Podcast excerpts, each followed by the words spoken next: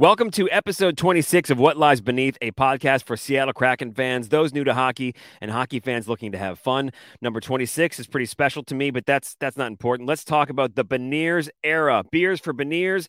Beniers is here's. We've got to talk about Matty and all the good stuff that's going on in Krakenland as we wrap up the season. Plus, in No Dumb Questions, who's going to be the captain? We have to talk about that. And in hockey history, we'll look back to a sad goodbye in hockey history. So let's get to it. What lies beneath? Welcome to it. It's the Seattle Kraken podcast.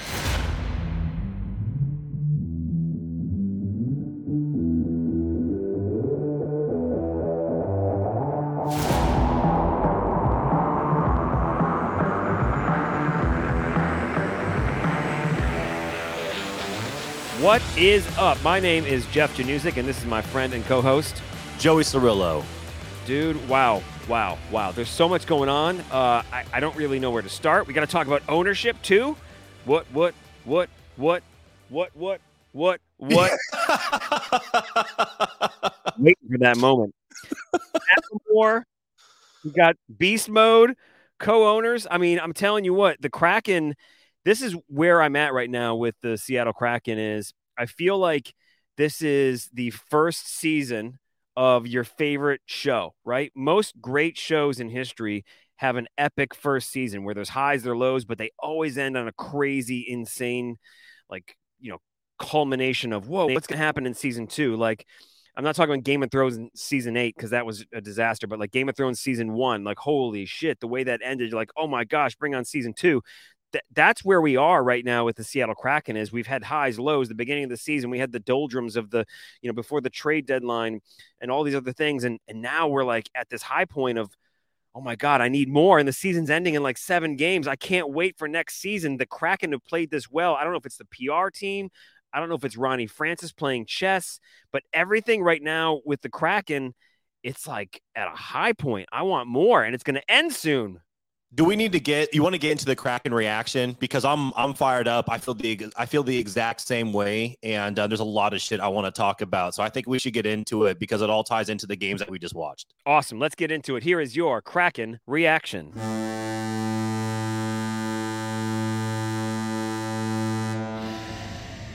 Oh, real quick, I wanted to mention too. Uh, episode 20, 26 is my number. Uh, my first favorite player in in hockey history, I guess, was Ray Sheppard, who was a, a, pretty awesome goal scorer for a couple of years with the Detroit Red Wings back in like you know 92, 93 when they still kind of sucked.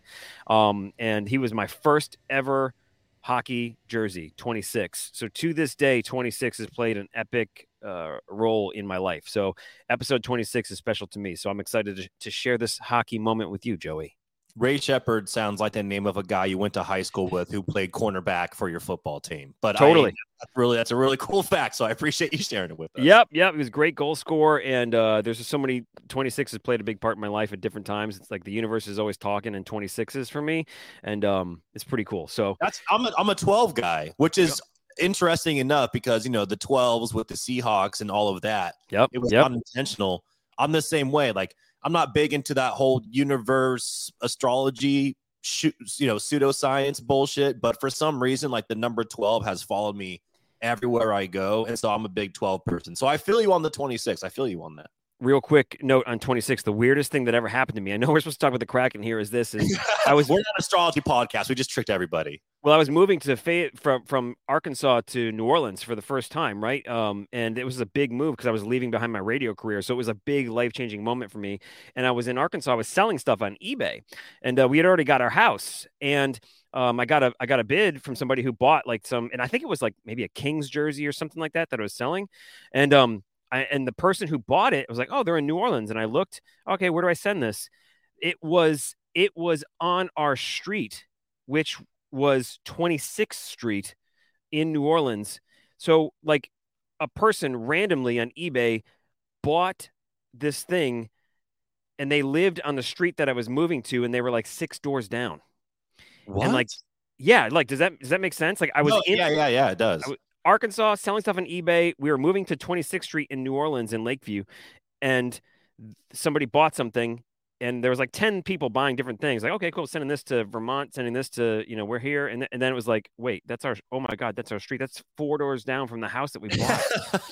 Weird. So that was the 26 was like, whoa, 26 is. Are those neighbors, ex neighbors? Are they like your best friends now? Do you still keep in contact? Are they cool people, or did you go to the house No. and then you're like, oh, they kind of suck, but whatever. Twenty six. They bought the thing. I messaged them. I wrote a note. And I said, "Hey, look, I'm moving down the street from y'all. This is crazy. Uh, Like, this is awesome that you guys, you guys live on the street. Like, I, I gushed all this. Like, oh man, I can't wait to get down there. And like crickets. They never said a word to me. You never said shit. They're like, yeah, man, why don't you go ahead and send us that thing and then uh, stop messaging us? Stop being weird. You probably do this to everybody you sell stuff for uh, eBay, on eBay too. We don't want to be your friend. We're on Yeah. fucking eBay. Yeah, totally. Anyway, all right. So the Seattle Kraken. Look, I'm I'm rolling right now. Too much coffee this morning, I but dude, the Beniers era is here, and I'm. I, we talked about it in the last episode. The over under. All you you who didn't pick the over. Oh my gosh, you must be regretting that right now because easily, easily, Matty Beniers is going to. uh is going to be uh, the over on the five and a half points in the last few games of the season because right as of right now as of, as of this recording he's got three points so far in three games which is amazing Yeah, you know what? You can just at me next time. You don't even have to subtweet me while we're talking, you know, face to face. But uh, no, I, I took the under. And you know what? I have never been happier to be wrong in my entire life. I did not think that, I know that we're skipping, you know, some of uh, the Calgary game, whatever. That game was bullshit. But I like from what Beniers has been doing, I, I did not expect a 19 year old to come into the NHL and look as comfortable as he has. Like, do you want to get into the Matty Beniers stuff now? Should we just lead with it? Because I, I, I'm feeling it. And what's really impressed me the most, it- it's not just the three points in three games, because again, I, you know, I, I don't know if I'm a um, a pessimist. I consider myself more of a realist. I just didn't expect a 19 year old to come into the NHL and look as comfortable as he has, and it's so incredibly impressive. And for me, it's not it's not the stuff like uh, oh look at his goals, whatever. Like the highlights, th- those are easy.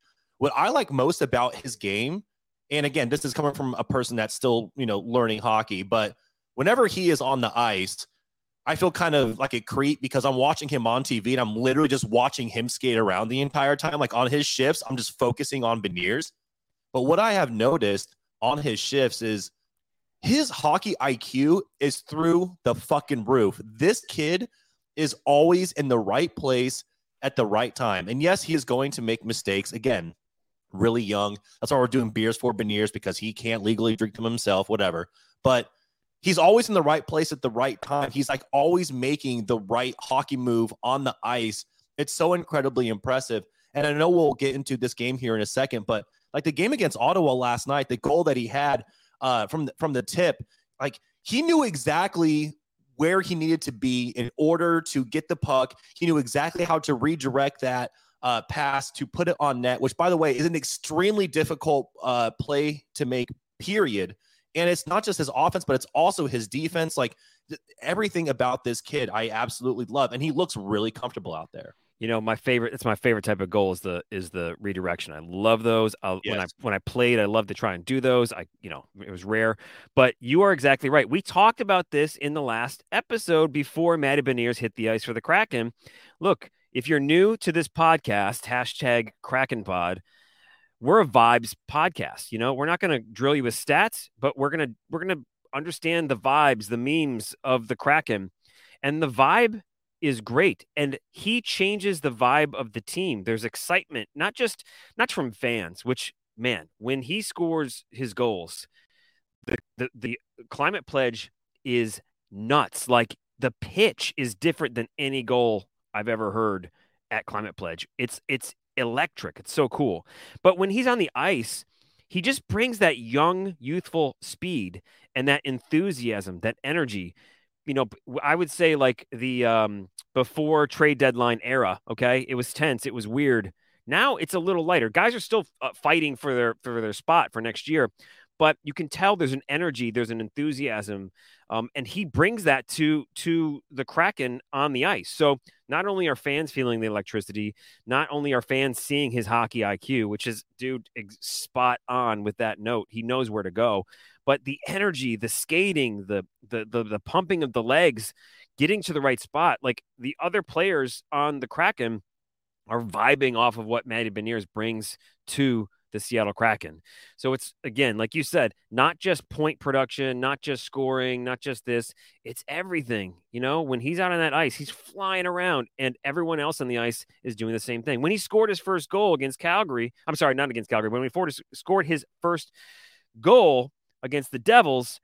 Like they were so enthusiastically happy for him. Like everybody's happy. Even last night in last night's game against the Sens, they were so happy for him. You know, like he's excited. He went and slammed himself against the boards, and everyone else ran to him. You know, skated over to him and gave him big hugs. It's like yeah, it's Canner cool. was Canner, Canner was hugging the shit out of him. Father Canner was like he looked like he was happier for for, Papa. for Beniers than Beniers was. I mean, but yeah, incredible moment, and I agree that the team is completely.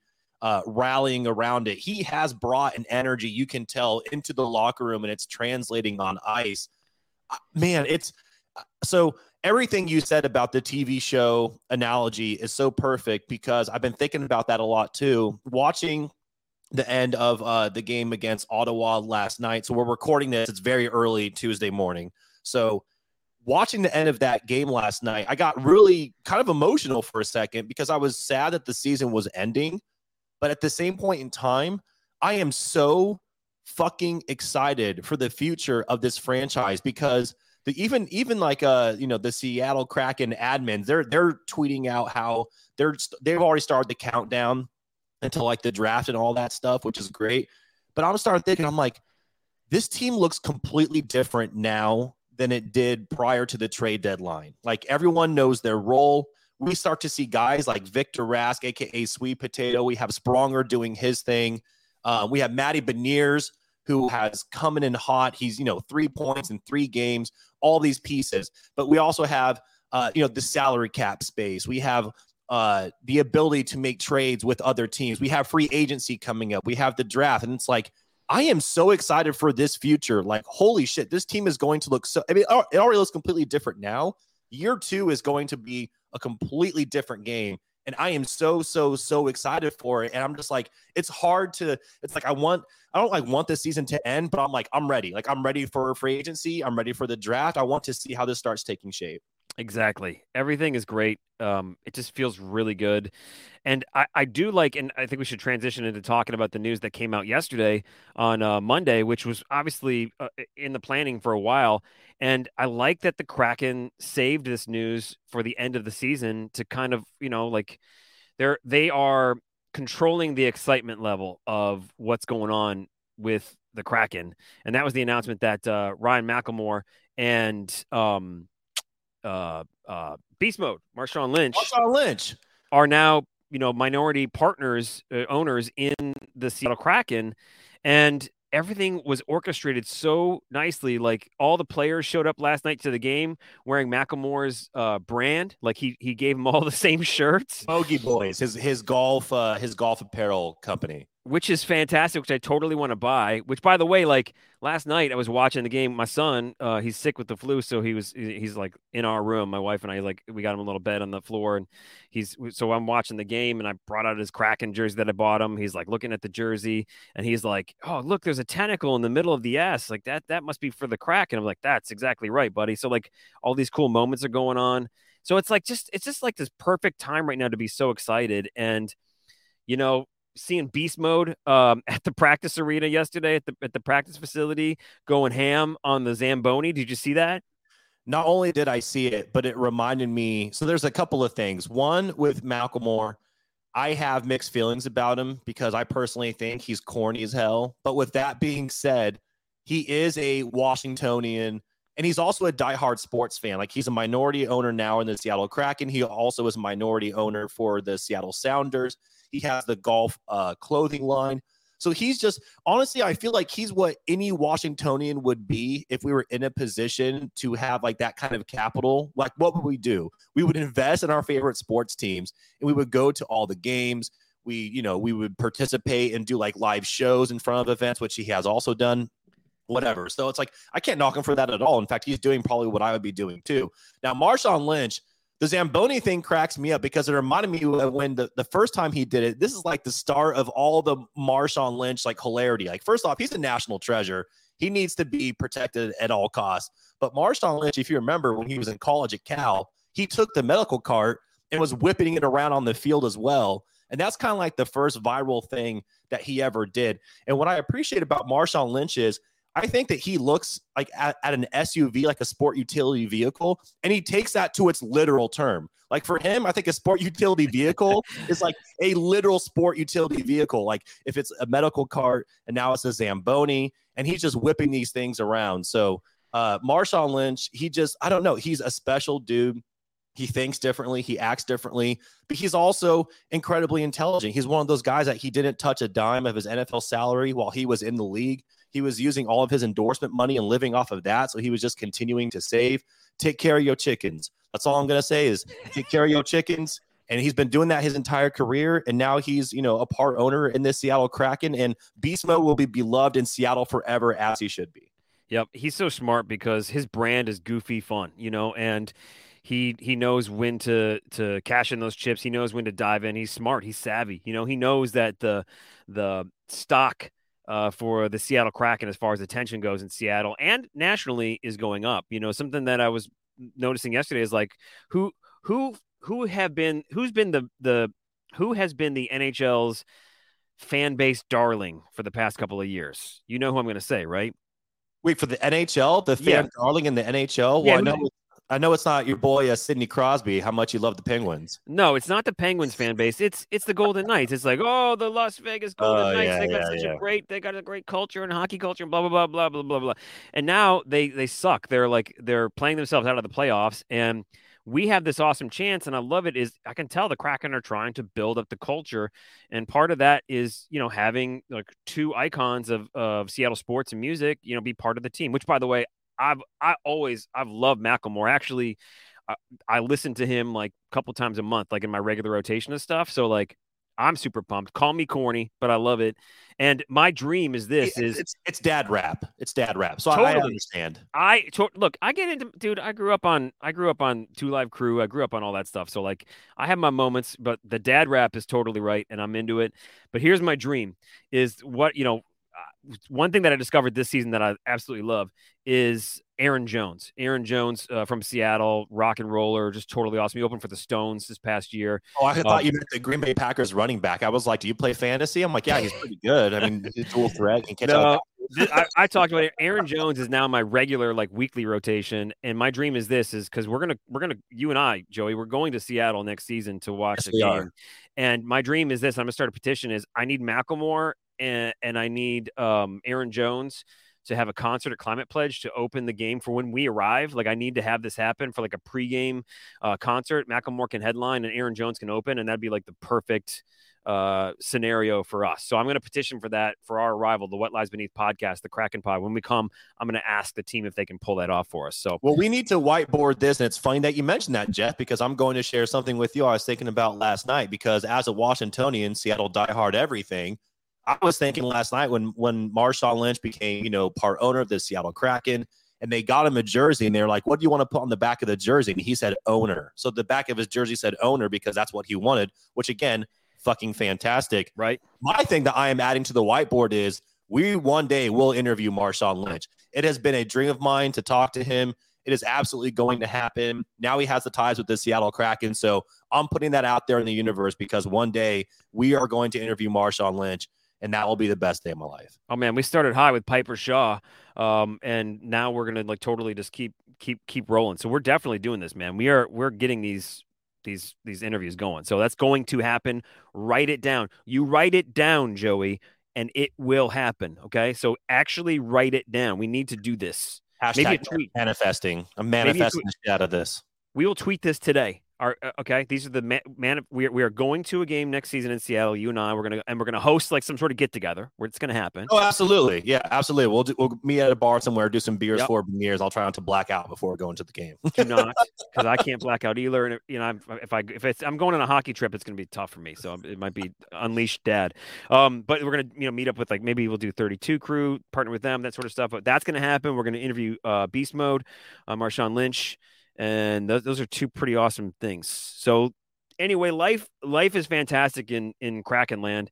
Um, the the vibes for the rest of the team are are pretty solid. I mean, let's let's kind of kind of go through the the games from you know the past uh, week or so here. Um, Tuesday at Calgary, electricity was high because it was the first game for Matty Beniers. Um, and you know, he he pulled through. He did show the electricity. He had an assist in the game. Pretty solid effort. Um, you know, Calgary is just on fire right now, pun intended. Um, they're rolling into the playoffs, which is awesome. Um, and I, I, really do like that team. I still don't know if I'm going to hitch my wagon to them or not, but um, you know, overall, pretty solid effort from the Kraken with the first game as Matty Beniers, you know, suited up for Seattle. This was the game where I honestly thought that the Seattle Kraken outplayed Calgary and the refs. No bullshit. This is not me being a homer. This was the worst ref game I had seen in the NHL all season long, and we've watched a lot of hockey. I don't understand what I what was what I was even watching. It was so upsetting at the end of the at the end of the game. Uh, Calgary got five power play opportunities to the Kraken one. Uh, there was a blatant uh, penalty, uh, tripping penalty on Vince Dunn when he got taken down in front of the net, right in front of a ref. Nothing got called. At the very end of it, uh, Beniers got hooked really badly. They completely let that go, which led to an empty netter. I mean, the Kraken had a 3 1 lead, and they were the better team.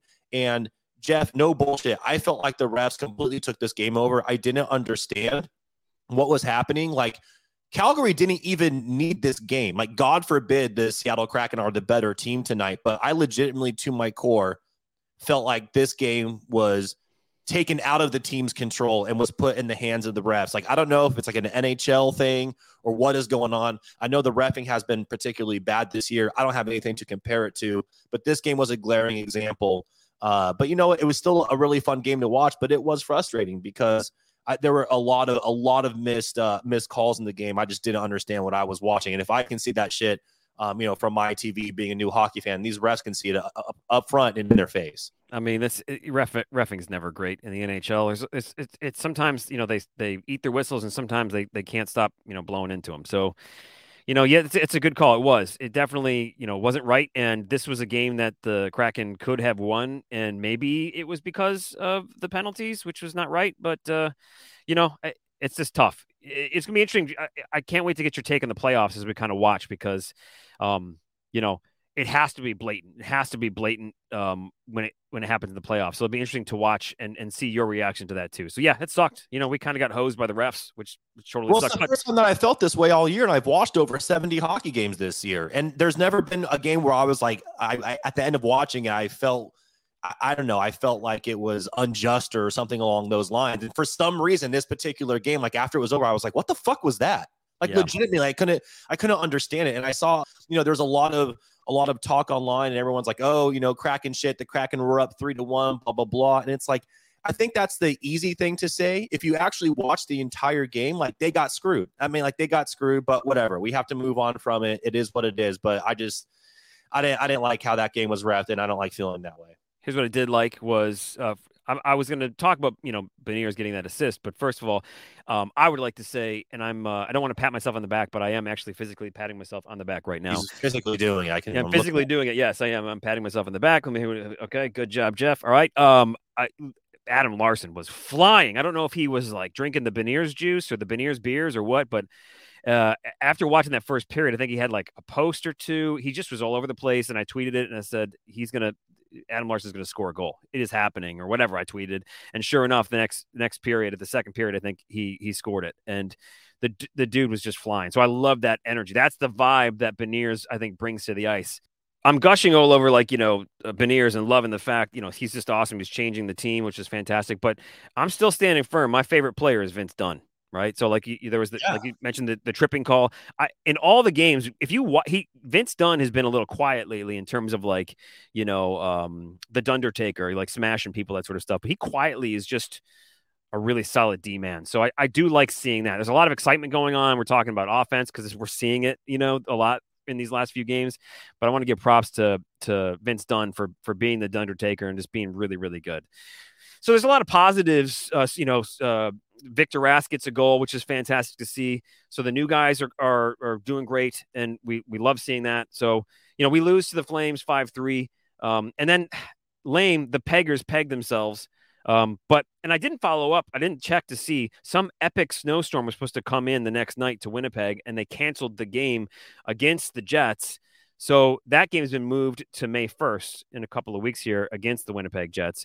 So we didn't get two games back to back, which I was totally bummed about because, you know, I thought, you know, Matty Beniers was going to get his first goal, which, by the way, um, beautiful pass pass across the ice to uh, Matty Beniers. Matty Beniers gets that assist. Just fantastic. That hockey IQ was on display. You could see it from the very first game. It was a no look pass. Like, again, right place at the right time. He knew where his guy was out on the ice and he no look passed it, you know, cross ice and he and he got the assist. Like his ability to set his team up, his teammate there uh, you know, in his first game in the NHL is pretty incredible. And yeah, the Kraken, you know, were supposed to play the following night in Winnipeg, but they didn't want to be stuck in a snowstorm with a bunch of peggers. And all I could think of is I actually have like some empathy for them because, like, it's been you know 80 degrees in New Orleans for like the past two and a half months, and here we are in mid-April, and they're still getting snowstorms so bad that people can't fly in or out sucks to fucking suck, man, because I don't really mess with winter anymore.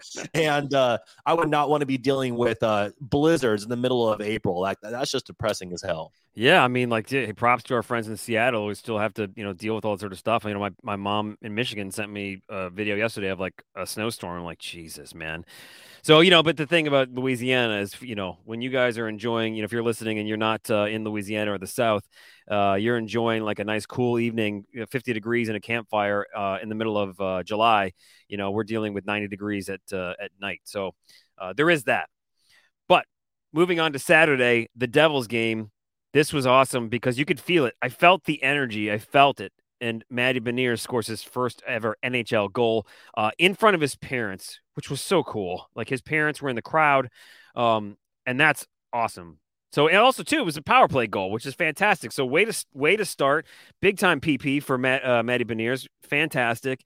Uh, overall, the the the game was was a little sloppy in terms of our play.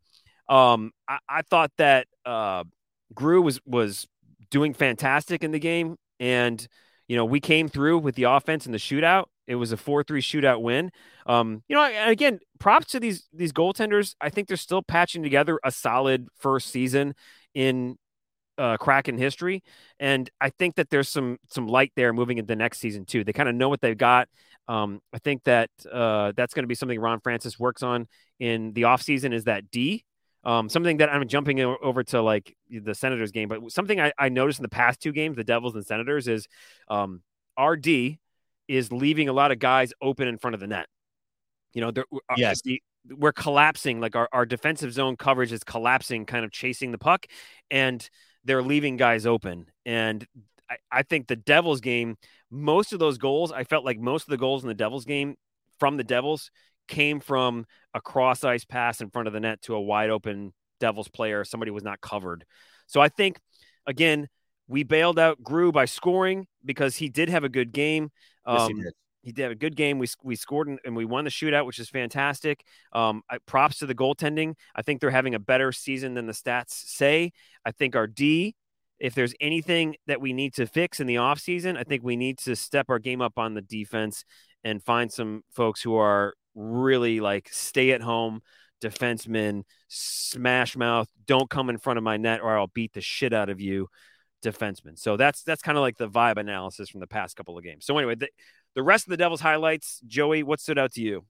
Hey Jeff, uh, do you do you hear that? I don't hear anything, and and uh, to me, it's just crickets. You know what? You know why? Because all the Grew haters have officially shut the fuck up. Because it was so easy to jump on him from the I was start. Nervous for a second. Uh, all, all the all the Grew haters, you know, it was so easy to jump on him in the beginning of the season because let's face it, the majority of, of Kraken fans at the start of the season hadn't watched hockey like for for a single second including myself and if we did we don't we didn't know the game very well at all so when the kraken are losing all these games and giving up a ton of goals, all we do is be like, oh, Grubauer, oh, Hakstol, where it's like, okay, yeah, like that's the easy thing to do, but let's pay attention to what the team is doing. And they're constantly hanging our goalies out to dry. And here's a fun fact that our friends over at uh, Keeping Up with the Krakens, they are another Seattle Kraken podcast on the Hockey Podcast Network. Definitely check them out. Props they to them. Actually, a day ago, they shared an interesting stat that I saved because I want to share on the podcast. Since the trade deadline, Seattle is ranked 11th in the league for GAA. That's a goals against average, giving up 2.91 goals per game. So think about that. Like we're a borderline top 10 team in the NHL uh, since the trade deadline in, in, goals against average. And if we add some pieces, like you said, if we get some stay at home defenders who can really stop, like, first off, like the turnovers in the defensive zone are unacceptable. And we can also just get some guys who can generate some more offense, uh, which will also help out the defense. Like the Kraken are just going to be uh, in, in a really good position moving forward. And these are the these are the stats that I really like to pay attention to uh, because it's not always on the goaltender. And yes, Grubauer um, he did play a good game, but he was constantly put in bad positions and he had to make a, make a lot of saves in order to keep them in this one. But the big takeaway from this game is is that again, Matty Beniers, beers for Beniers, he had his first ever NHL goal. You mentioned it. His family was in the stands, and we talked about it on the lot on the last podcast, Jeff. He was fourth nationally in the NCAA in power play goals at the age of 19. We talked about how the Kraken were bottom feeders when it came to the power play uh, in the in the NHL and how his presence was going to help him out. Lo and behold, his first ever goal for the Kraken is off the power play, and again, it was the right it was the right place at the right time. He knew exactly what was going to happen, like as far as the rebound coming off a shot on net, and he put himself in a position. The goal is actually an easy one. He just had to he had to be there to get the rebound, and he he he ended up finishing it and putting it in the back of the net, and he gets the goal. And the Kraken ended up winning in a shootout. Then it was a fantastic game for him to get the goal and for the Kraken to get the win was just incredible. Ryan Donato with a sweet, sweet goal in uh, in that shootout too. God, he's good. I love Ryan Donato. Love and him. and that's you know that's what is cool about having a player with great hockey IQ is having Matty Beniers on the ice. Great to see him flourish, but he adds an extra element to the team as a whole. And now there's an, uh, another player that they have to watch out for. The other teams have to watch out for. And he just kind of, you know, he helps to move the puck along. So he helps bring the talent level up of all the other players.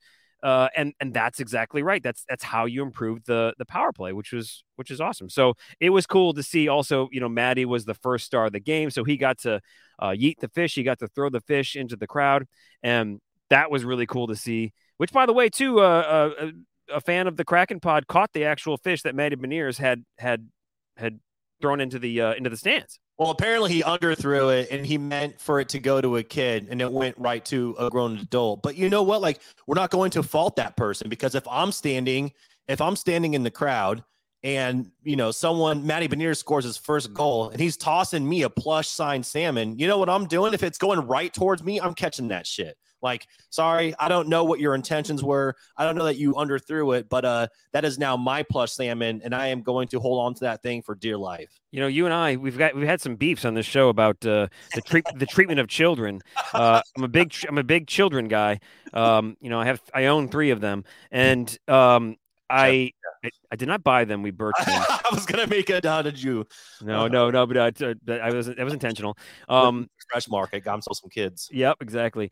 But uh, I'm with you on that. In that instance, you know, like if it's just a random puck from practice or you know that sort of thing, like absolutely give it to a kid, that sort of stuff. But I don't know, man. I think I would, I, I would, I would want that salmon. I, I would if it came. And by the way, I watched the tape of the throw because everybody was tweeting video from the game of Matty Beniers tossing the salmon. Yes. And it went happen pretty quick. I don't really think it didn't look like Matty Beniers was like, "Hey, you kid, hey." He just kind of like was whipping it around and then just tossed it into the stands. And also, yep. too, it's his first. To- it's the first of many uh, salmon tosses, and he, maybe he d- under maybe he hadn't practiced. Maybe he like misjudged the weight.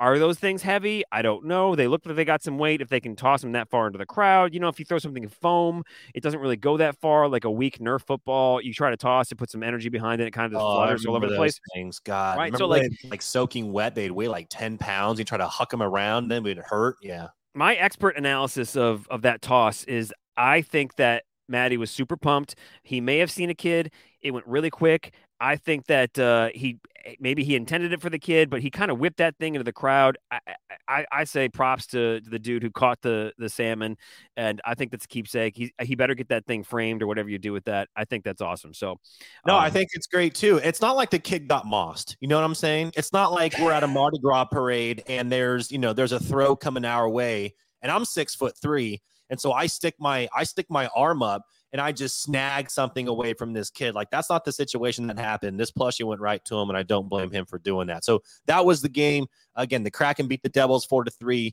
in a shootout, and then moving on uh, Monday night, last night, Kraken versus Ottawa, and you know. I don't know how you felt about this game. I mean, I, you know, I'm excited because I get to watch the team play and I get it's an excuse for me to do beers for Beniers, which selfishly that thing kind of started because I knew I was going to drink some beers for Beniers. I kind of just want to get some people doing it with me, so I didn't feel like an alcoholic. And hey, it's catching on. So, uh, but this game was great, man. Like the Kraken end up winning four to two. Uh, Spronger had a goal, and you know what? We actually didn't give uh, Spronger enough credit because his previous game, the game again, the Kraken won four to three against New Jersey Spronger had four different goals that I can remember that were also like high danger chances where like he is putting the puck on net and he was really close to breaking that thing open. And it's not going to show up on the on the stat sheet, but Spronger had a hell of a game. So it wasn't surprising at all to see him kind of continue on that heater and finally break through and for him to get that goal and to go up one uh one nothing early. And then shortly after that, we have our boy Soucy Soucy throwing fists and punching dudes in the face. Do we need to give uh Tkachuk like do we need to give him like some award here for pulling like a LeBron James or pulling like a European soccer star because that guy uh he really tried to throw that whole thing. I mean, I never seen somebody get tapped in the face so lightly and he's acting like Mike Tyson's on the ice just playing punch out. What's going on there? Well, he also he was doing some shady stuff to to to get him all Soucy all sauced up. And um and first of all, he's got the most punchable face in the NHL. Okay. Well, that's a bold statement. We need to do like a punchable face in the NHL ranking. Oh yeah, it, I think um, I, I, would say Brady Tkachuk, Matthew, his brother Matthew Tkachuk, is not as bad. I don't know how he got the punchable face. Okay, but Brady is just like I mean I tweeted it last night. So like you just kind of like I'm I'm all about like Su- Soucy like just just really getting him next time. So I was kind of hoping for like a, a blast to the face, but that he's that's his game. You know, he's an instigator. Uh, he's a great player, but he's an instigator. That's his thing. Um, he likes to get in there, mix it up, and and he he takes punches like that all the time. So he's an expert at uh, you know uh, falling down and making it look worse than it is, and that did absolutely suck. But also the refs didn't see what what Matthew Tkachuk did to Carson. So, you know, I did. Uh, did you notice I did tweet at Piper Shaw last last night because, um, you know, her boyfriend's way into the Seuss. Husband, and, um, yes. Oh, husband, husband, husband, husband. So uh, the the Hubs is into the Seuss, and uh, she got him to follow us because we were giving some love to Soucy. So I, I, I like to see that fire. I, I'm, I'm a big fan of seeing that fire. Um, the game last night. Let's let's talk about. We don't talk about Spronger, but we're going to talk about Spronger. Sorry, remember I own three kids, um, so I'm big into the Encanto right now. Um, great, what that is because I don't have kids. So great soundtrack. Oh my god, jeez. that Hamilton dude just keeps cranking out the hits. between him and uh, just Macklemore on repeat, it's like if you ever have the aux cord at a party, I'm like, God damn it, someone get this phone away from Jeff. No, no, no we don't talk about we don't, dude. Oh, we don't talk about we don't. Time we don't talk about Bruno as fire. It is actually it's literally like a uh, on the pop charts, like on the charts. It's like it's, okay. it's, it's, it's good. It's a jam. Okay. Disney knows what's up. They know what's. They I don't know, know about that, but I know that Kendrick Lamar has a new album coming out soon, so that's where I'm at musically. Well, Ken, yeah, that's that's uh, I'm there too. So I'm not not not just all about the dad rap and the and the, the Disney songs. I this, I got some taste. Once in a while, you rap for Compton. I appreciate that. That's right. So, uh, but man, let's give props to Daniel Spronger. Here, to the first thing I'm going to note is, dude, his number is just awesome, and it's a throwback to my Red Wings fanship. Uh, the number 91 is, is just that to me just screams like speed, energy, skill. And that's because Sergei Fedorov, one of the greatest Detroit Red Wing players of all time, uh, wore number 91. And I just, anytime he was on the ice, it's just smooth, beautiful skating and awesome, awesome stick handling. And what I see about uh, with, with Daniel Spronger is that is his speed he's just he's set apart. He's he's a strong, strong skater. He's super skilled. Um, I, I John Forslund again. Just I mean, I think every episode we should just give him some appreciation because he's so damn good, and I love listening to that man speak. And he mentioned last night that since coming to the Krakens, you know, Sprongs has got six points with the Kraken. I think he's got 18 total in the season. So six has come with the Kraken. I think, and I tweeted it last night, so it's on record. I think next season we are looking at 40 plus points. If we keep him around, which we totally will, Daniel Spronger will have 40 plus points next season for the Seattle Kraken. I love that guy. I thought it was awesome seeing him um, get that goal last night. And I think there's more coming before this season wraps up. Yeah, absolutely. He he is a guy that he needs to be a part of the Kraken's future, and it looks like he very well might be. He's somebody that you know when the Kraken acquired him, I don't think anybody had a lot of expectations for him, and he has really shown through. In fact, I don't remember if it was his first or his second goal with the Kraken where he went end to end and outskated the entire opponent and ended up putting a snipe shot on goal. We are like, holy shit, Spronger is for real. Between him and Victor Rask, aka Sweet Potato, because he had another goal last night that was a hell of a snipe shot.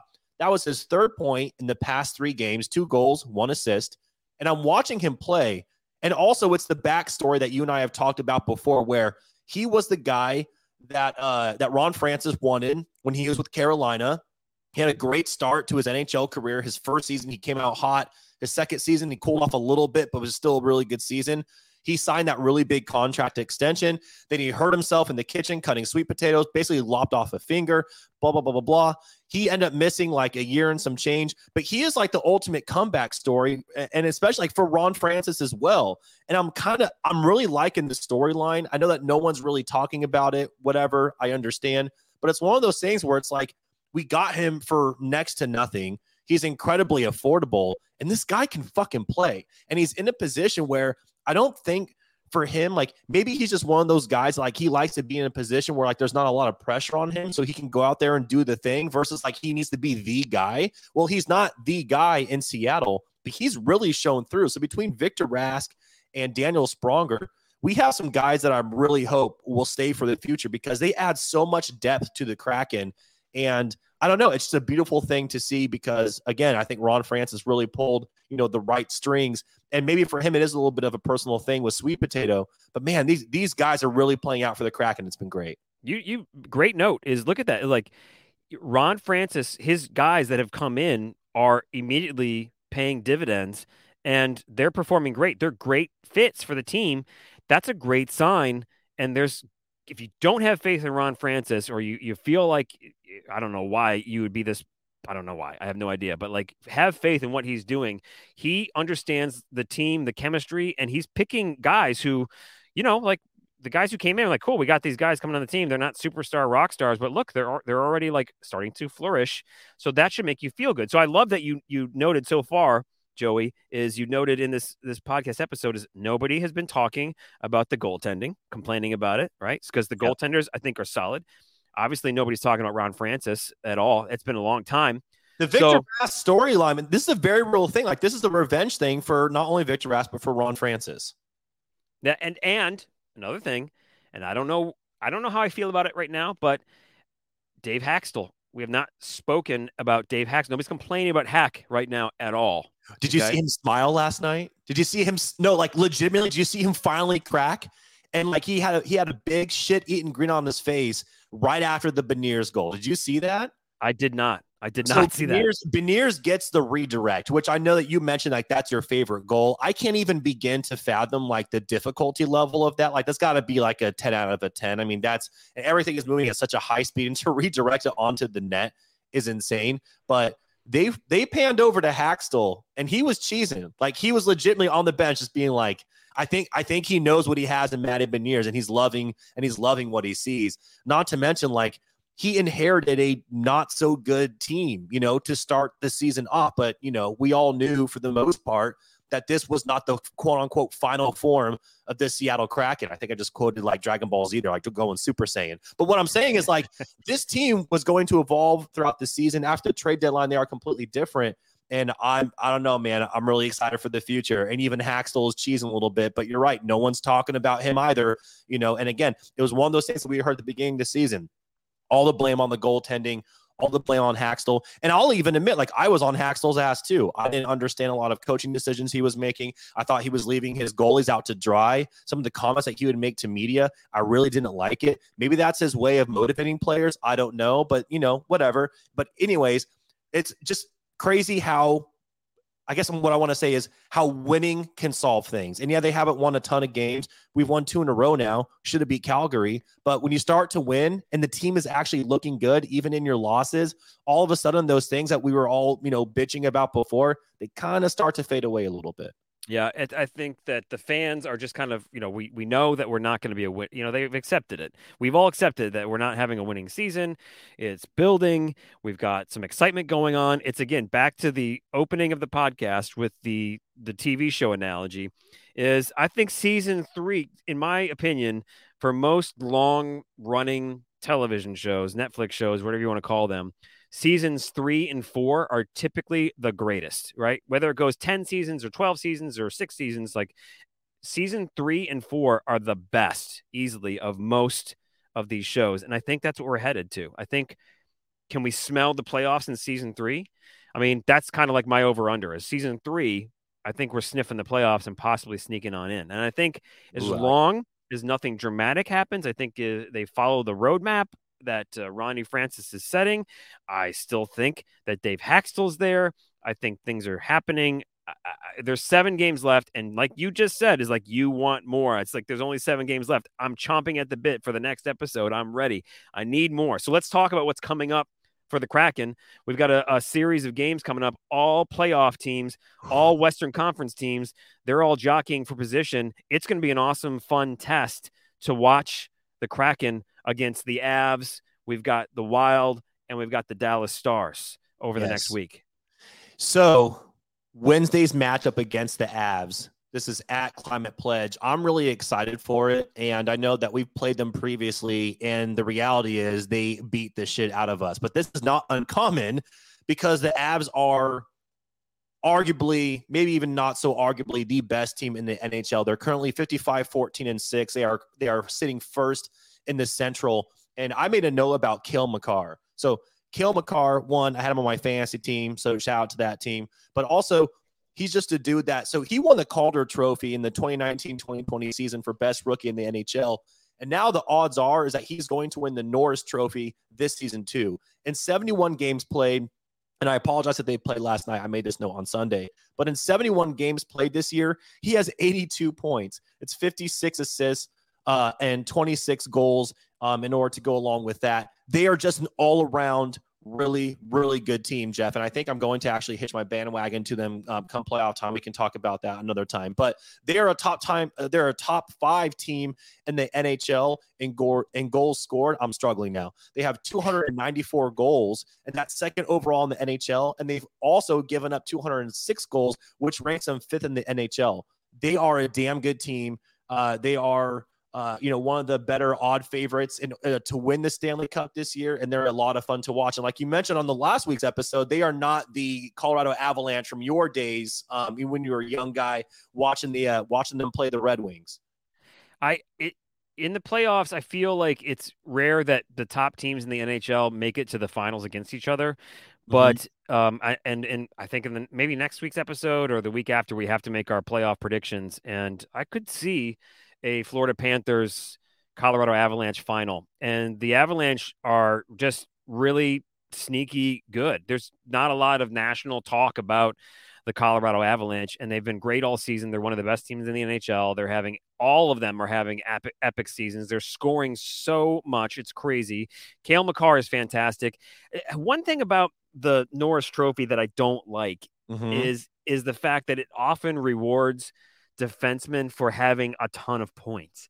So is it arguably is it is it that you're the best defenseman, you know, or is it are you, is it the best scoring defenseman? You know, and I'll no, tell you what, a lot of sense. Scoring is up a lot in the NHL this year, so there's a lot of players having a great season. Which, by the way, I just looked it up. The best season ever by a defenseman was Bobby Orr, who's like the greatest, arguably the greatest defenseman of all time, played for the Bruins, uh, 139 points in 78 games. That was a different era, you know. Good so God, yeah. Um, and he had Paul uh, Bobby Orr had uh one, two, three, four, five, five, six, six of the greatest seasons ever by defensemen in the top 10 greatest seasons of defensemen by defensemen ever. So like that's how the guy was just like he's just ahead of his time by 20 years. Mm-hmm. Anyway, Cale Makar, not to take away from Cale Makar, he is fantastic. He is awesome. Is he the best defenseman in the NHL? Uh, I, don't know. It's going to be interesting to see. But yeah, you're right. Odds on favorite. The Avs are great. I can't wait to see how the Kraken perform against the Avs, the new look Kraken, the post trade deadline era Kraken, the Matty, Matty Beniers era Kraken. Um, I think we're going to be competitive every single night. I just I don't see any destruction coming over the last seven games of the season for the for the Kraken. So I can't I wait hope- for this game. I hope that this is. I hope that the game versus the Avs is the game the Kraken finally get their three game winning streak that they have been flirting with all freaking season long. I really do hope so because something has to give. Because here's another random fun fact, and this is for the Avs. They have not lost a game since March 27th. That's nine wins in a row. In the last game they lost, What? and again in the last game they lost, and that was again on, on the 27th, was against the Minnesota Wild, who who is the Kraken's next opponent and they lost that game in overtime. So they still got a point. So I mean, they they uh, yeah, they're one of if not the best teams in the NHL. And then so that's Wednesday night. I'm hoping that like I said, I hope the Kraken can take that one and make it 3 games in a row. And then Friday night, it doesn't really get that much easier Wait. because the Kraken, what's up? I got to make note though Yeah. about the Avalanche game is, and you, you can tell help me as a native Washingtonian is, you know, we're obviously Climate Pledge Arena. We're very green. We're very like, you know, we're uh, aware of the environment. Um, will there be dank uh, cloud smoke or vape smoke in the air um, on Wednesday night? Because it is 420.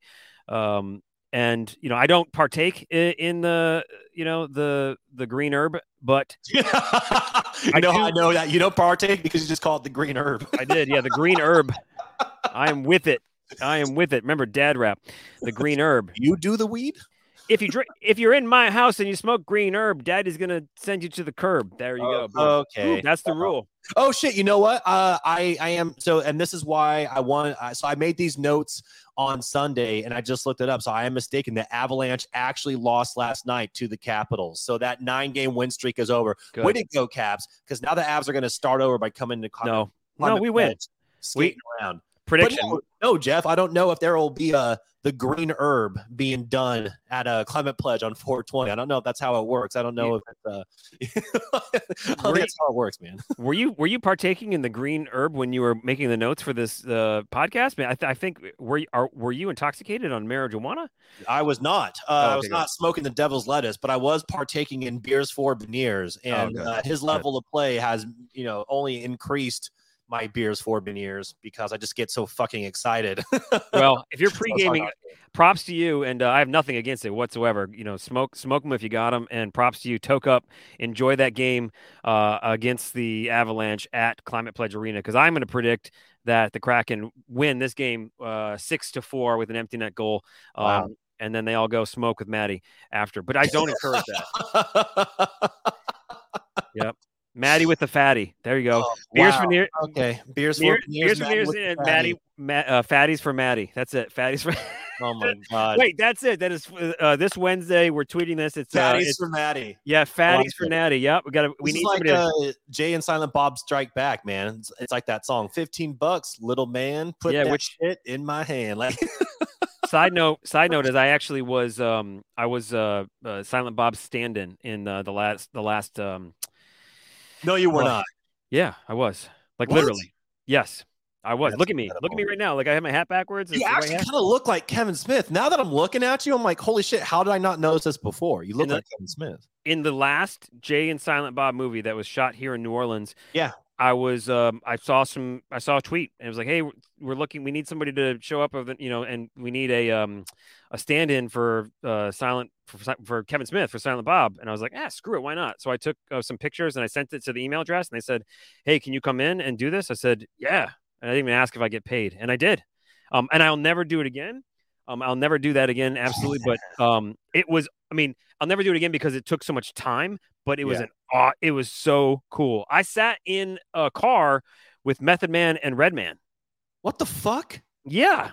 Yeah, absolutely. And like Maybe I'll- you're the one over there doing doing the marijuana, Jeff. Maybe you're just projecting on me Oh. right now because it sounds like you were I- you were having a good old time. I was in there when they were had all the fake um, you know, the movie propped um, you know, devil's lettuce. Don't tell me that's movie prop because No, I don't- said I s- it was it was it was not because I you know it was not it was all That it was fake. sad. It was like also it was filled with like just you know prop smoke and stuff like that. But I literally sat in a car with and I sat next to Jason Mewes, um, yeah, who's Jay. I mean, I like I talk I talked to all of them. Like Kevin Smith was directing me around. Like, hey Jeff, Jeff, come over here.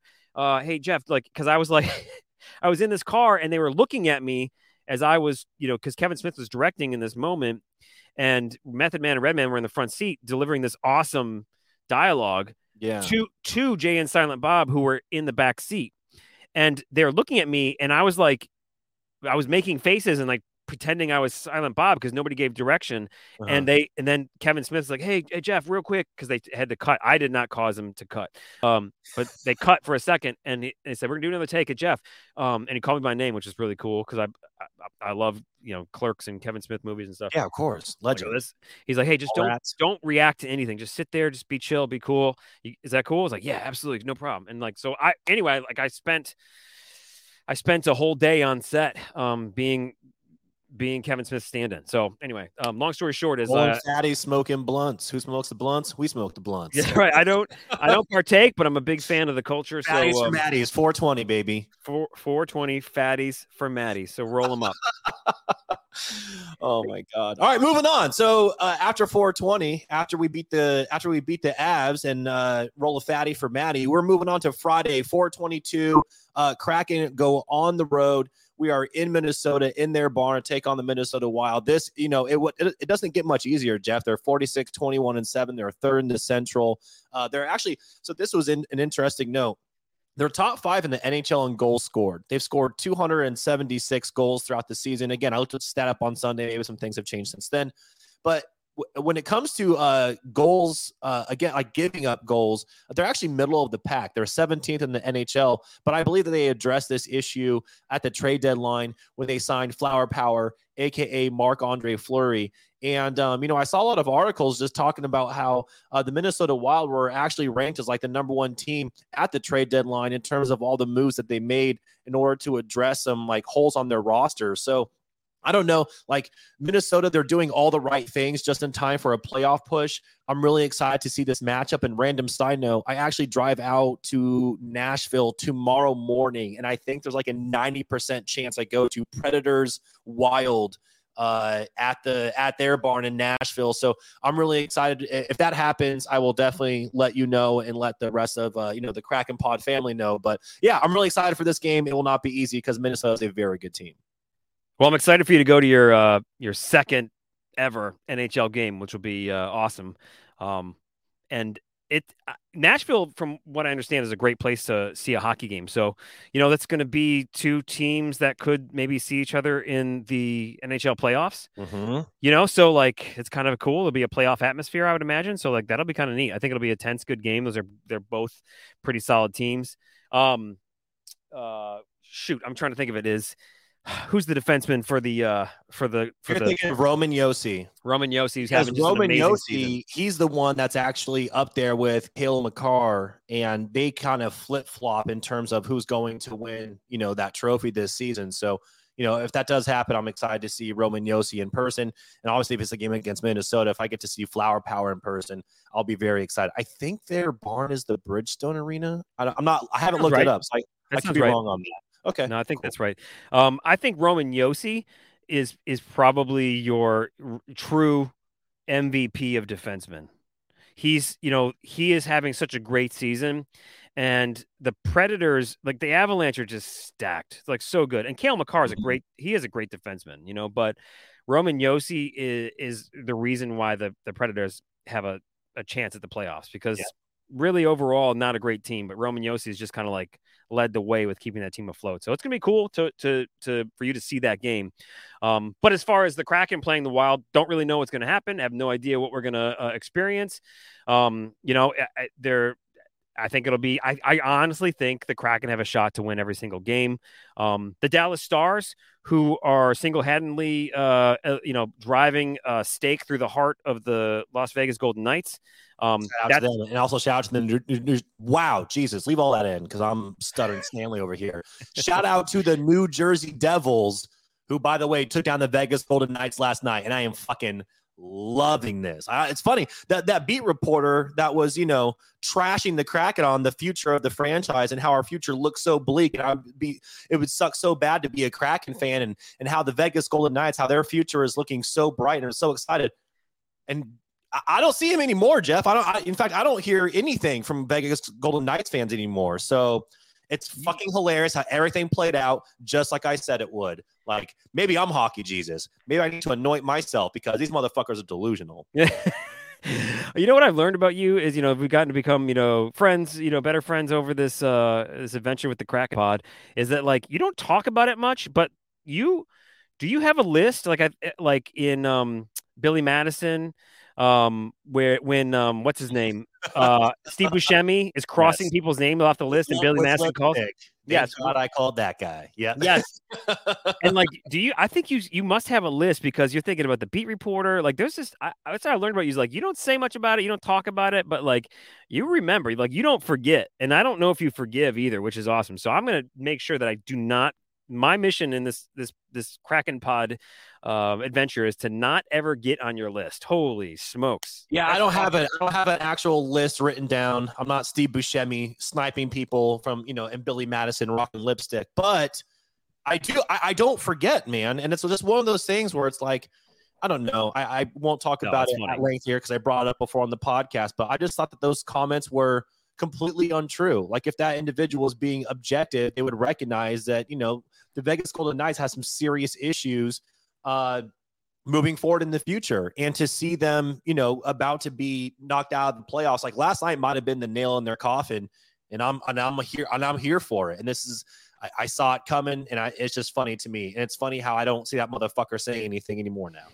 Well, the Knights, uh, they've got uh, seven games left, and it's uh, they're four points behind. It's that's mm-hmm. tough. It's tough when Dallas is playing great. So uh, Dallas is going to come out flying. I mean, if we lose one of these three games, which again, you know, we could lose all three easily, but I, I think we're going to win them. Is I think we we might lose to the Stars because they've got a lot um, on the line. So I say um, we go. I say we go one and two in these next three. I actually made an interesting note here. I wanted to share really quick. So we played the Stars two weeks ago. It was April third. The Kraken actually ended up winning that game four to one.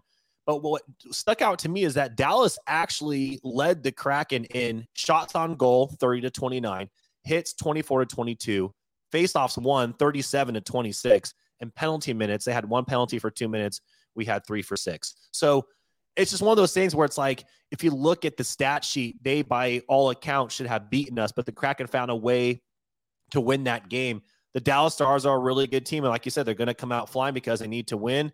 Um, you know, Colorado stacked, Minnesota also stacked, also looking to win, and Dallas is fighting for uh, you know for Nash with Nashville for you know a playoff spot here. So we're going against some teams. They have a lot to lose. We're looking to play spoiler. Yeah, it'd be fun to do that, and I'm excited for the playoffs. Um, you know, you should be too. And we're part of the Hockey Podcast Network, uh, which is proudly sponsored by DraftKings. And as we head towards the playoffs, it's it's going to be a big time playoff season. And DraftKings Sportsbook, an official sports betting partner of the NHL, has your shot to win big too. New customers can bet just $1 on any team and get $150 in free bets if they win. Now, that's right. If you if you get the win, all right, that means if your team wins, you get free bets. If Sportsbook isn't available in your state yet, you still have a shot to light the lamp. Everyone can play for huge cash prizes with DraftKings Daily Fantasy Hockey Contest. DraftKings is giving all new customers a free shot at millions of dollars in total prizes with their first deposit. Download the DraftKings Sportsbook app now. Use promo code THPN, the Hockey Podcast Network, THPN. Bet just $1 on any NHL team. You get 150 bucks in free bets if they win. Promo code THPN at DraftKings Sportsbook, an official sports betting partner of the NHL. It's for 21 and up. Restrictions do apply. Please see the Kraken Pod show notes wherever you're listening to this podcast for all the details. So get ready, get signed up for uh, DraftKings Sportsbook because there's going to be a lot of fun stuff going on in the playoffs. Now, on this show, something that, you know, we're a vibes show. We are a podcast for you. If you're a Kraken fan, if you're new to hockey, if you're somebody looking to have some fun, you know, we're not stats driven. We're not like totally like analysis in your face, smarter than you type thing. We are with you in this journey, right? And we invite you to ask the question that you wouldn't dare ask another podcast because they might shame you for not knowing everything about hockey. But guess what? We are here for you with no dumb questions. If you've got a question about hockey, the Kraken, whatever it is, ask us. We'll find the answer for you and share it with you because we don't shame here, right? We want you to enjoy the game. So, this week, Joey, what is the question in No Dumb Questions? All right, the question, Fro. Wow, Jesus, Fro. Dude, this is why when we record and it's like 7 a.m., like I'm struggling. Anyways, I need more coffee. The question for no dumb questions actually comes from uh, Corinne Matlick. Shout out to Corinne. She actually tweeted us this question, and it was a great one, something that we haven't really touched on before. The question is Do we have an interim captain with Giordano being out? And how exactly does the process of picking a captain typically work? Side note, she believes that next year the captain of the Seattle Kraken will be Jordan Eberle.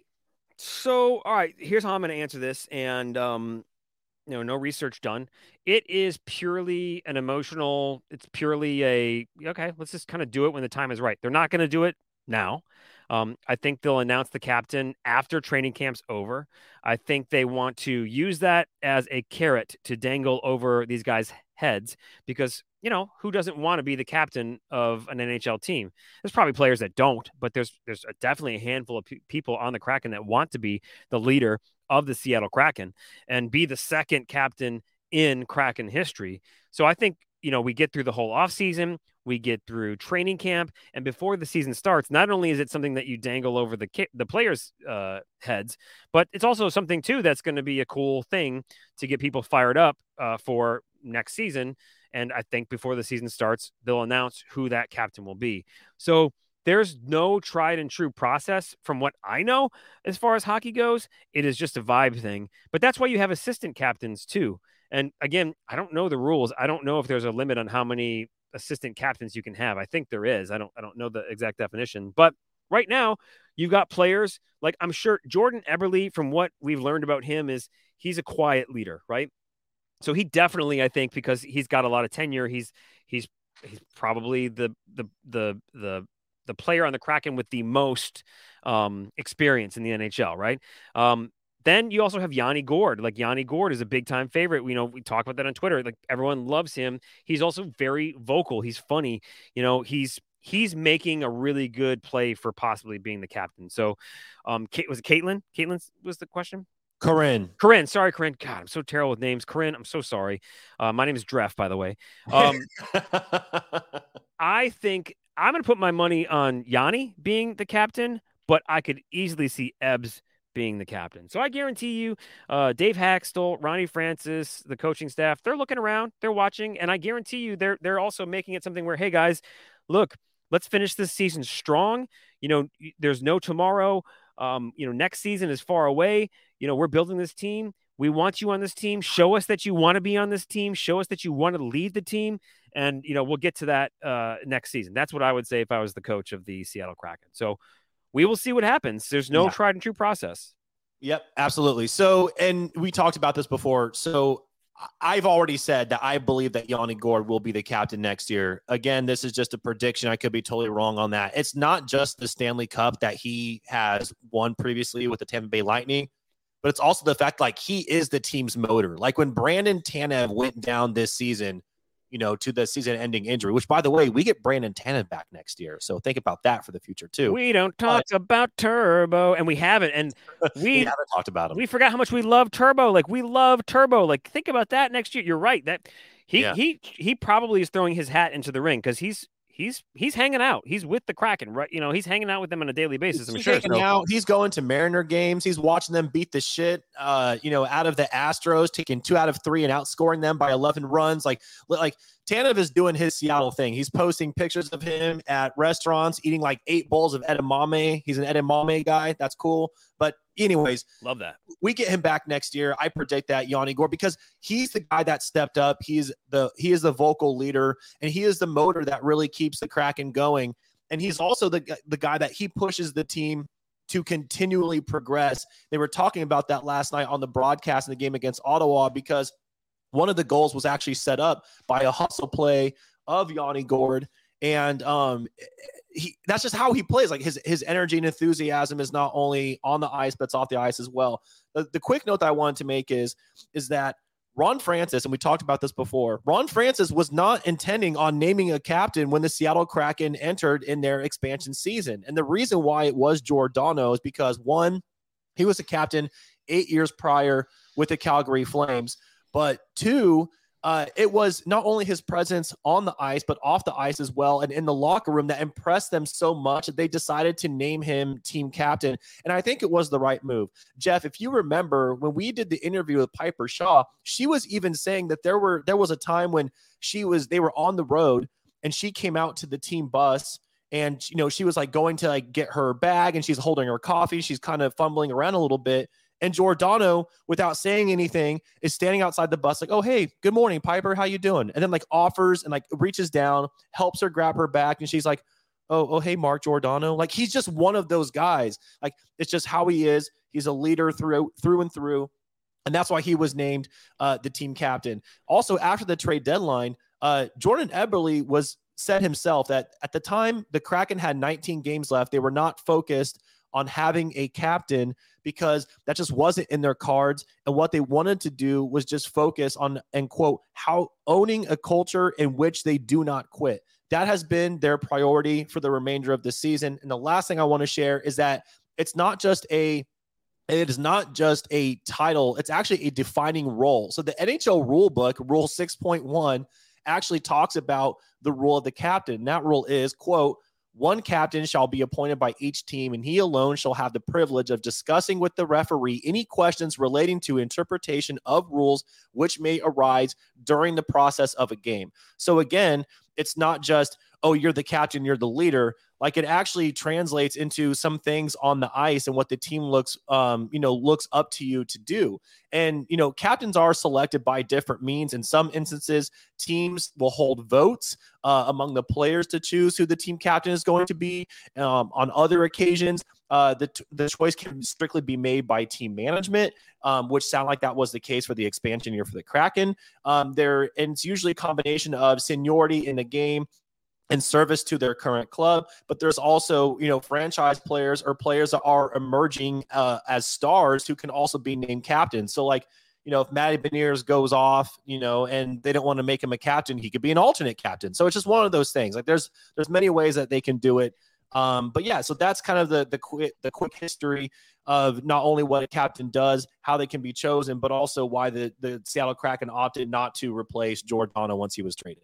Yep, that well done, well said. I'm glad you brought that up about um, talking to the refs. You know, you want somebody who's got clout, who the refs respect, to be your captain, so that because the captains will go oftentimes when there's uh, discussions, and they'll be part of it, and they're the only ones allowed to do it. So I'm glad you brought that up. Uh, I said assistant captain, and I always do that, but it does stand for alternate, and I did look it up. Um, your Seattle Kraken alternate captains as of right now are Yanni Gourde, Jordan Eberle, Adam Larsson, and Jaden Schwartz. Yeah, I, I believe that either Ebbs or Yanni will be your next captain. Um, so one of those guys will step up and become the captain in the offseason at some point, uh, named captain, and then somebody will step into that that alternate. Now, I just looked it up too, and I don't know something. Uh, one website said that you can only have two alternate captains, but I really don't think that's the case. No, obviously. so I, I actually saved this uh, saved this kind of note on this rule as well. It's actually very common for a team to have three alternate captains if no one is assigned captain of the team or the current captain is absent. Um, or you can also name the a goaltender as captain and then have three alternate captains. So this is not something that is uh, too out of place. I didn't know the Kraken had four, but I, I didn't see that in any of the research I was doing. But yeah, as far as the three rule goes, like that's that's what I was reading on. Okay, well, uh, we'll see. It's I, I, think Ebbs or Yanni is your is your next captain, and we'll mm-hmm. it's going to be in the offseason. We'll see what's up, and um, it'd be cool to see who the uh, next if there's another alternate that's named. So, um, I think leadership is uh, developing for the Seattle Kraken, just like the Seattle Kraken are developing. So, it's a great. That was a great question for no dumb questions. And again, remember, there's never a dumb question when it comes to hockey or the Kraken. So please ask away. Hit us up on Twitter. Um, it's hashtag Kraken Pod or at Kraken Pod. And thank you for being a member of the Kraken Pod. Appreciate that question. today or, or, or, NHL history. Let's talk about some hockey history. Um, I just wanted to make a quick note as we're kind of like talking about the excitement, the uh, the new era of like what could be maybe one of the greatest players in in Kraken history with Matty Beniers around now. So much going on in hockey history this week. In hockey history, back in 1999, the New York Rangers took the ice for their regular season finale against the Pittsburgh Penguins, and that was a game that was epic because the Rangers were already eliminated from the playoffs. They weren't going to go play, so it was their final regular season game. Sellout crowd, Madison Square Garden. Why was this a historic moment? It's because Wayne Gretzky, the great one, he put on his jersey for the last time. That was his last game played. It was April 18th, 1999, and they had a huge ceremony. Tons of uh, i mean obviously like what do you i mean like he's retiring as literally the greatest player of all time. There's no argument about it. Um, statistically the best player. Um, he picked up a final point. He got an assist in that game. His 2875th point okay?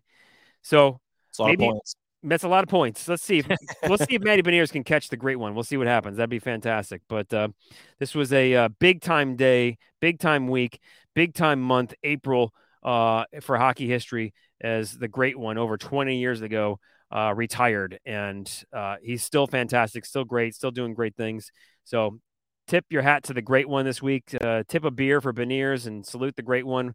Have 99 spliffs. I don't know, whatever you want to call it. Not, you know, on, on 420. Roll a fatty um, for Matty, baby. Fatty for Matty. But uh, again, we got to talk about playoffs in the next couple of weeks. We got a lot of cool stuff going on in the Kraken pod. We appreciate you listening to this thing. You know, life as a Kraken fan is fantastic. Um, I'm super pumped to be sporting my Kraken jersey, uh, watching the games. I think we're going to have a great week. It's again, we're in that uh, finale episode of that first season um, television show style stuff, and life is really good. It's exciting. I cannot wait for the for the second season of this TV show that we call being a Seattle Kraken fan. So, you know, Joey, dude, have a safe trip uh, to Nashville. We'll figure out when we're going to record the podcast next. I do hope you get to go to that NHL game um, and have some fun. I cannot wait. I love living um, my hockey life vicariously through you. So please um, have a have a beer for me or two or three, and enjoy yourself. Done and done. I'm already doing it in my head. Okay. God good. Get a good. I, I, would love to know. I love the craft beer, so uh, I'd love to know what a good, uh, you know, Nashville or Tennessee craft beer might be, and nice how much. Old uh, Miller Lite. yeah, I'd love to know the beer prices over there. So maybe we can work on that for next season. For I will do. I will do some in-depth reporting. Like somebody has to do it. I will make the. I will make the sacrifices to my body in order to get people that information. Awesome. Well, thank you very much for listening. Uh, leave us a rating wherever you uh, listen to this podcast. Uh, you know, have a fantastic week. Hit us up on Twitter at Kraken Pod, hashtag Kraken Pod. But have yourself a fantastic week. Let's go Kraken. And we end the show every single week with something we like to call our chirp of the week. And what a, what is a chirp? What's a chirp in hockey lingo? A chirp is when players talk trash to each other. And while hockey players may not be the most exciting when it comes to post game interviews or mid game interviews, that sort of stuff, they are hilarious people and they prove it with their chirps. So here is your What Lies Beneath the Seattle Kraken podcast chirp of the week. Bill, did you drink a Coke today? Did you drink a Pepsi today? You did, eh? I don't do that. I don't do that.